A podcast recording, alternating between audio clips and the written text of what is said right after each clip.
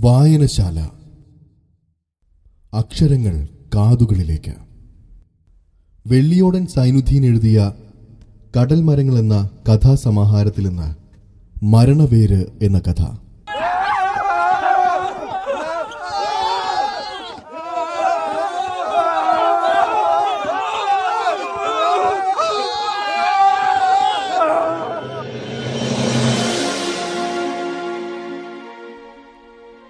കുനിഞ്ഞിരുന്നാണ് ബാലചന്ദ്രൻ നിലത്ത് നിന്ന് ആ റൊട്ടിക്കഷ്ണം എടുത്തത്. ഏറെ നേരമായി വിശക്കുന്നു. അസഹനീയമായതെല്ലാം സഹിക്കാൻ ശീലിച്ചുപോയി. ചിലപ്പോൾ ദൈവമായിരിക്കാം തനിക്ക് മുന്നിൽ അത് എടുത്തിട്ടത്. ആരിട്ടു എന്ന് നോക്കിയില്ല അവൻ. വിശക്കുന്നവന്റെ മുൻപിലേക്ക് ഏതോ അജ്ഞാതൻ വലിച്ചെറിഞ്ഞ അപ്പം. വിശപ്പിനെക്കുറിച്ച് എഴുതാനും പ്രസംഗിക്കാനും നല്ല രസമാണ്. അതിന് കണ്ണീരിന്റെ രുചിയുണ്ടാകും. പക്ഷേ അത് അനുഭവിക്കുമ്പോൾ ശരീരത്തെ മാത്രമല്ല മനസ്സിനെയും തളർത്തുന്നു. തനിക്കെത്ര വയസ്സായി കാണും? ബാലചന്ദ്രൻ തന്നോട് തന്നെ കണ്ണടച്ചു ചോദിച്ചു. ഏറി വന്നാൽ പന്ത്രണ്ട്. എന്നിട്ടും എന്തേ തന്റെ ചിന്തകൾ മുതിർന്നവരെ പോലെയായി? തനിക്കെന്തേ മറ്റു കുട്ടികളെപ്പോലെ ക്രിക്കറ്റും ഫുട്ബോളും കളിക്കാൻ കഴിയുന്നില്ല?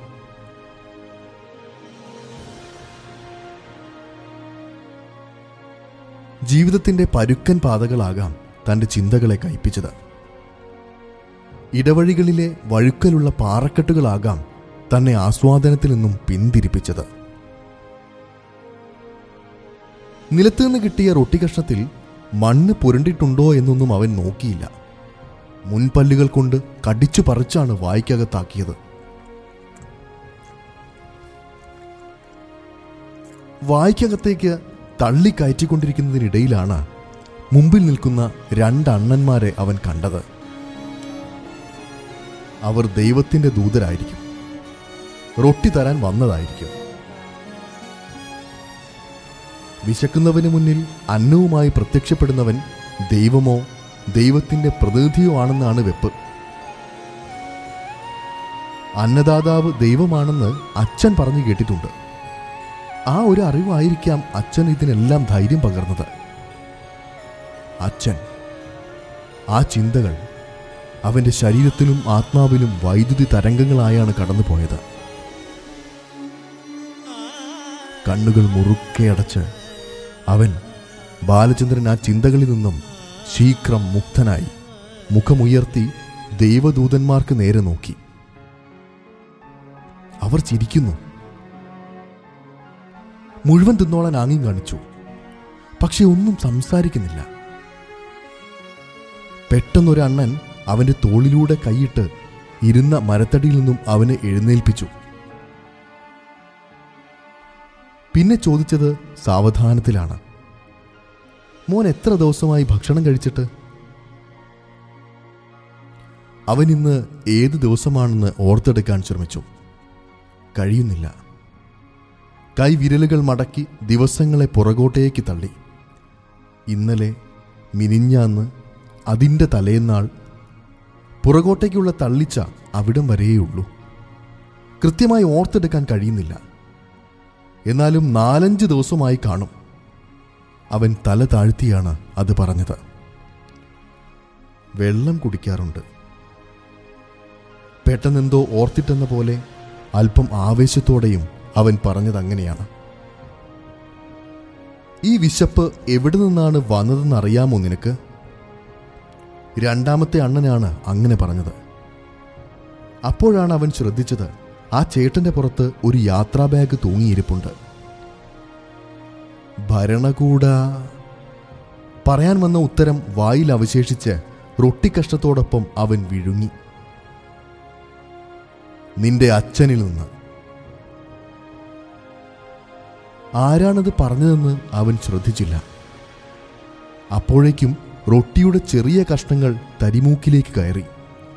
അതിനകത്ത് അല്പനേരം ചുഴറ്റി കണ്ണിൽ എരിവുള്ള വെള്ളം നിറച്ച് വായുവിന്റെ പുറന്തടലിൽപ്പെട്ട് മൂക്കിലൂടെ പുറത്തേക്ക് ചാടി. ചുമയും കണ്ണിലെ എരിച്ചിൽ നിൽക്കാൻ പിന്നെയും ഏറെ സമയമെടുത്തു. അത്രയും സമയം അവർ ഒന്നും മിണ്ടിയില്ല.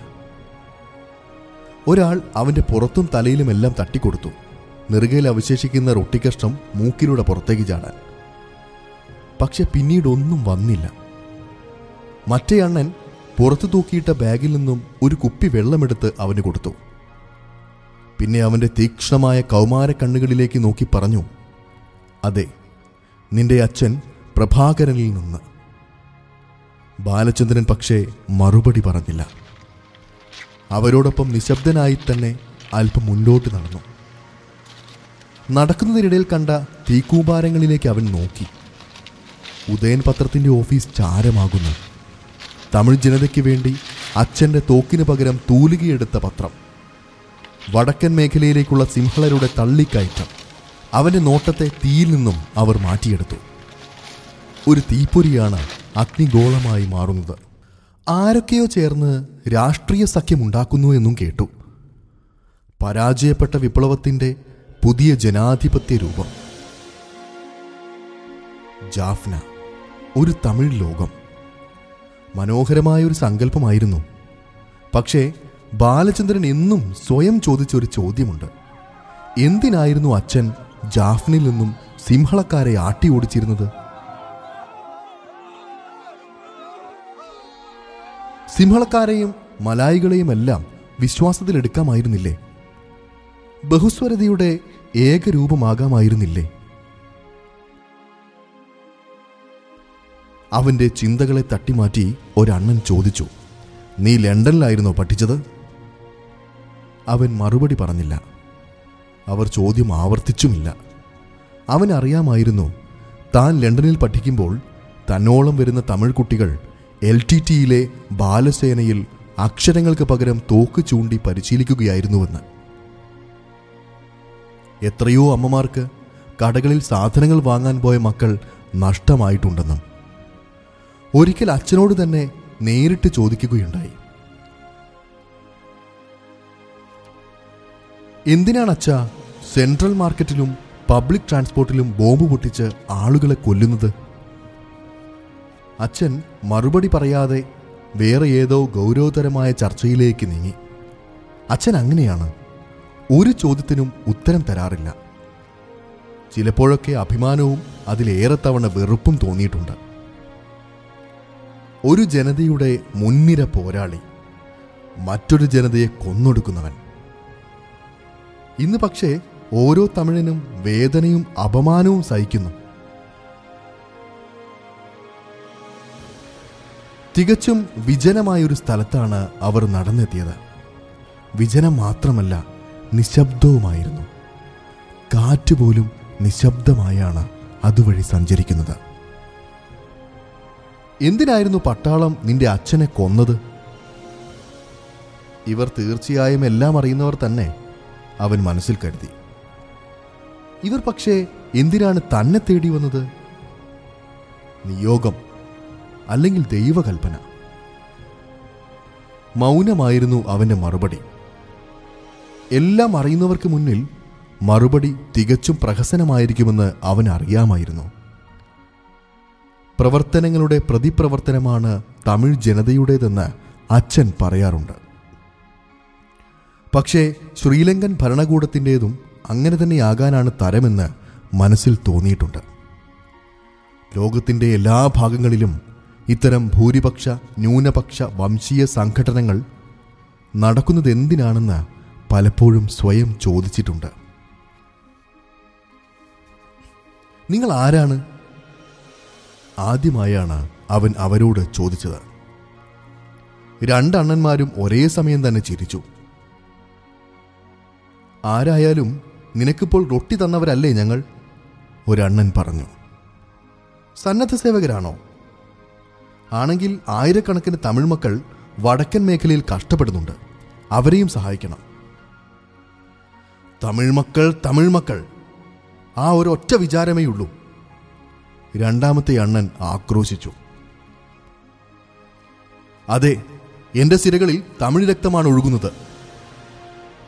അവൻ അല്പം ഉച്ചത്തിലും ആത്മാഭിമാനത്തിലുമാണ് അങ്ങനെ പറഞ്ഞത്. എന്നാൽ അവന്റെ മുഖത്ത് അങ്ങനെ പറഞ്ഞതിലെ കുറ്റബോധത്തിന്റെ ചെറിയൊരു അംശമുണ്ടായിരുന്നു.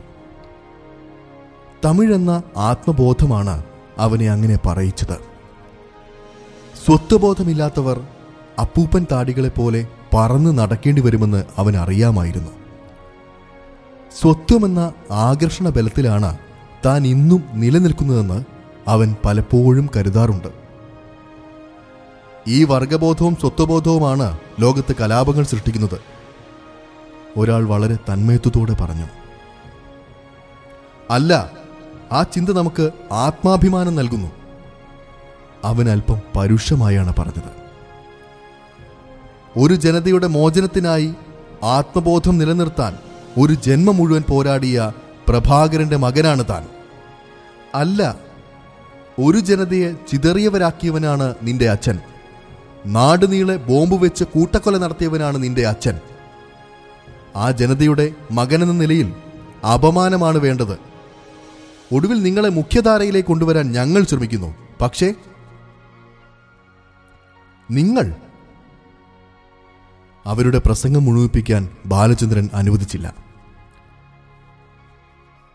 ശ്രീലങ്കൻ സൈന്യത്തിലെ കമാൻഡോകൾ അവർ സ്വയം വെളിപ്പെടുത്തുമ്പോൾ വീരഭാവമായിരുന്നു മുഖത്ത്. നന്ദിയും സ്നേഹവും ബഹുമാനവും പക്ഷേ അവന്റെ മുഖത്ത് നിന്ന് പെട്ടെന്ന് അപ്രത്യക്ഷമായി. പുച്ഛഭാവമായിരുന്നു മുഖത്ത്. അവനൊന്നും പറഞ്ഞില്ല. അവരൊന്നും ചോദിച്ചുമില്ല. കുപ്പായം അഴിച്ചോളൂ. തോളിൽ യാത്രാ ബാഗ് തൂക്കിയിട്ട് അണ്ണൻ പറഞ്ഞു എന്തിന്? എല്ലാം നിനക്ക് പിന്നീട് മനസ്സിലാകും. അവൻ അഴുക്ക് പുരണ്ട കുപ്പായം അഴിച്ചു. മൃദുലമായ നെഞ്ച് ഒട്ടിയ വയർ അഴുക്കും വിയർപ്പും കൂടിക്കലർന്ന കഴുത്ത് താഴേക്ക് നീണ്ടു. ട്രൗസർ അയഞ്ഞിരിക്കുന്നു. ഒരാൾ കാൽമുട്ടിലിരുന്ന് അവന് സമാന്തരമായി ഉയരം ക്രമീകരിച്ചു. അവന്റെ രണ്ട് തോളുകളിലും കൈകൾ വച്ച് അവന്റെ കണ്ണുകളിലേക്ക് നോക്കി. അവൻ തിരിച്ചു അണ്ണന്റെ കണ്ണുകളിലെ ആർദ്രതയുടെ ഒരു ഒഴുക്ക് അവനിലേക്ക് പകർന്നു. നീ പ്രഭാകരന്റെ മകൻ ബാലചന്ദ്രനല്ലേ? അതെ. നിനക്ക് മരണത്തെ ഭയമുണ്ടോ? അവന് മറുപടി പറയാൻ കഴിഞ്ഞില്ല. അവന്റെ രണ്ട് ചുണ്ടുകളും വിറച്ചു. അയാൾ തോളിൽ മെല്ലെ കുലുക്കി ഉത്തരം പറയാൻ ആവശ്യപ്പെട്ടു. എനിക്ക് ജീവിക്കണം. എന്തിന്? അച്ഛന്റെ പരാജയപ്പെട്ട ദൗത്യം പൂർത്തീകരിക്കാനാണോ? അല്ല അമ്മയോടൊത്ത് സമാധാനത്തോടെ ജീവിക്കണം. എനിക്കൊരു ശാസ്ത്രജ്ഞനാകണം. അവന്റെ നിറഞ്ഞ കണ്ണുകൾ പെട്ടെന്ന് പുറത്തേക്കൊഴുകി. നിന്നെ കൊല്ലാനാണ് ഞങ്ങൾ നിയോഗിച്ചത്. കൊല്ലാൻ വന്നവന്റെ നെഞ്ചിൽ ബാലചന്ദ്രൻ പറ്റിച്ചേർന്നു. അയാൾ അവനെ വേർപ്പെടുത്തി. എഴുന്നേറ്റ് തിരികെ നടന്നു. മറ്റേയാൾ യാത്രാ ബാഗിൽ നിന്നും പുറത്തെടുത്ത തോക്ക് അവന് നേരെ ചൂണ്ടി കണ്ണടച്ച് ധ്യാനിച്ചു. പിറ്റേന്ന് ജാഫ്നയിലെ ആകാശങ്ങളിൽ വട്ടമിട്ട് പറന്ന കഴുകന്മാർ നെഞ്ചിലെ വെടിപ്പാടുകളിൽ നിന്ന് രക്തവും മാംസവും കുത്തിവലിച്ചു.